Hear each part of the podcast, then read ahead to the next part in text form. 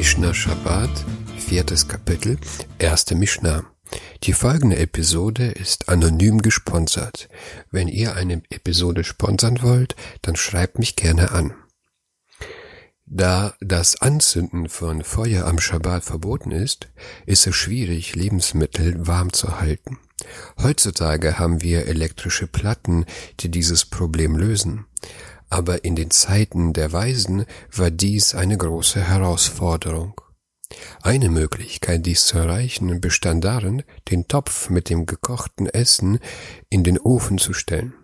Ein anderer Weg führte über die Hatmana, die Isolierung, den Topf mit Wolle oder einem anderen Material zu umhüllen, um seine Wärme zu erhalten. Es gibt jedoch zwei rabbinische Verbote, die die Hatmana, die Isolierung, begrenzen. Das erste gilt vor dem Schabbat, das zweite am Schabbat selbst. Das erste Verbot besagt, dass man nicht mit einem Material dämmen darf, das selbst Wärme erzeugt, wie zum Beispiel Heu oder Oliventrester. Dieses Verbot tritt bereits vor Beginn des Schabbats in Kraft, da die Weisen befürchteten, dass die Menschen, wenn sie am Freitag Lebensmittel mit diesen Materialien isolierten, fälschlicherweise zu dem Schluss kommen könnten, dass es zulässig sei, Lebensmittel am Freitag mit Kohle zu isolieren und sie am Ende Kohle schüren würden. Daher, daher verbaten die Weisen, Lebensmittel vor dem Schabbat mit hitzeerzeugenden Materialien zu isolieren. Man darf jedoch Lebensmittel mit Materialien isolieren, die keine Wärme erzeugen, wie zum Beispiel Kleidung, Handtücher, Decken und dergleichen, solange man dies vor dem Schabbat tut. Das zweite rabbinische Verbot ist, dass man am Schabbat selbst keine warmen Speisen isolieren darf, auch wenn das verwendete Material keine zusätzliche Wärme erzeugt. Dies ist auf die Sorge zurückzuführen, dass wenn das Isolieren am Schabbat erlaubt wäre, einige Menschen die Nahrung erst auf dem Feuer erhitzen, erhitzten und dann isolieren würden, was gegen das Verbot von Feuerzünden und Kochen verstöße.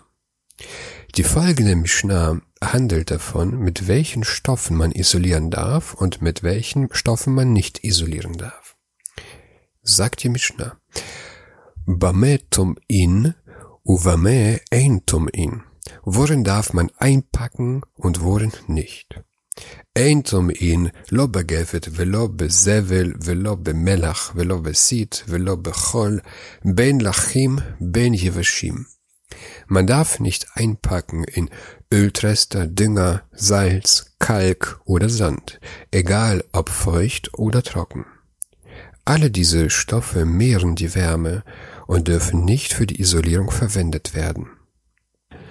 Love Tevin, Velove Gazim, Velove ומוחים ולא ועשבים, בזמן שהן לחים, אבל טומין בהם כשהן יבשים. Stroh, Traubenschalen, Wolflocken, Kräuter, außer wenn sie trocken sind, nicht aber, wenn sie feucht sind. Alle genannten Stoffe vermehren die Wärme, wenn sie feucht sind und dürfen deshalb nicht verwendet werden. Jedoch dürfen sie verwendet werden, wenn sie trocken sind, weil sie im trockenen Zustand die Wärme nicht vermehren, sondern nur die vorhandene Wärme beibehalten. Mit folgenden Stoffen darf man vor Schabbat Töpfe isolieren, um die Wärme beizubehalten. Tom'in bichsut uveferot בכנפי יונה ובנסורת של חרשים ובנעורת של פשתן דקה. Einpacken darf man in Kleider, unter Früchte, Taubenfedern, Hobelspäne und feines Lachs, Flachs. Rabbi Yehuda osser bedaka umatir begasa. Rabbi Yehuda verbietet bei feinem Flachs und erlaubt beim groben Flachs. Nach Rabbi Yehuda darf man feines Flachs nicht verwenden, weil es Wärme hinzufügt. Dagegen fügen grobes Flachs Wärme nicht hinzu und darf verwendet werden.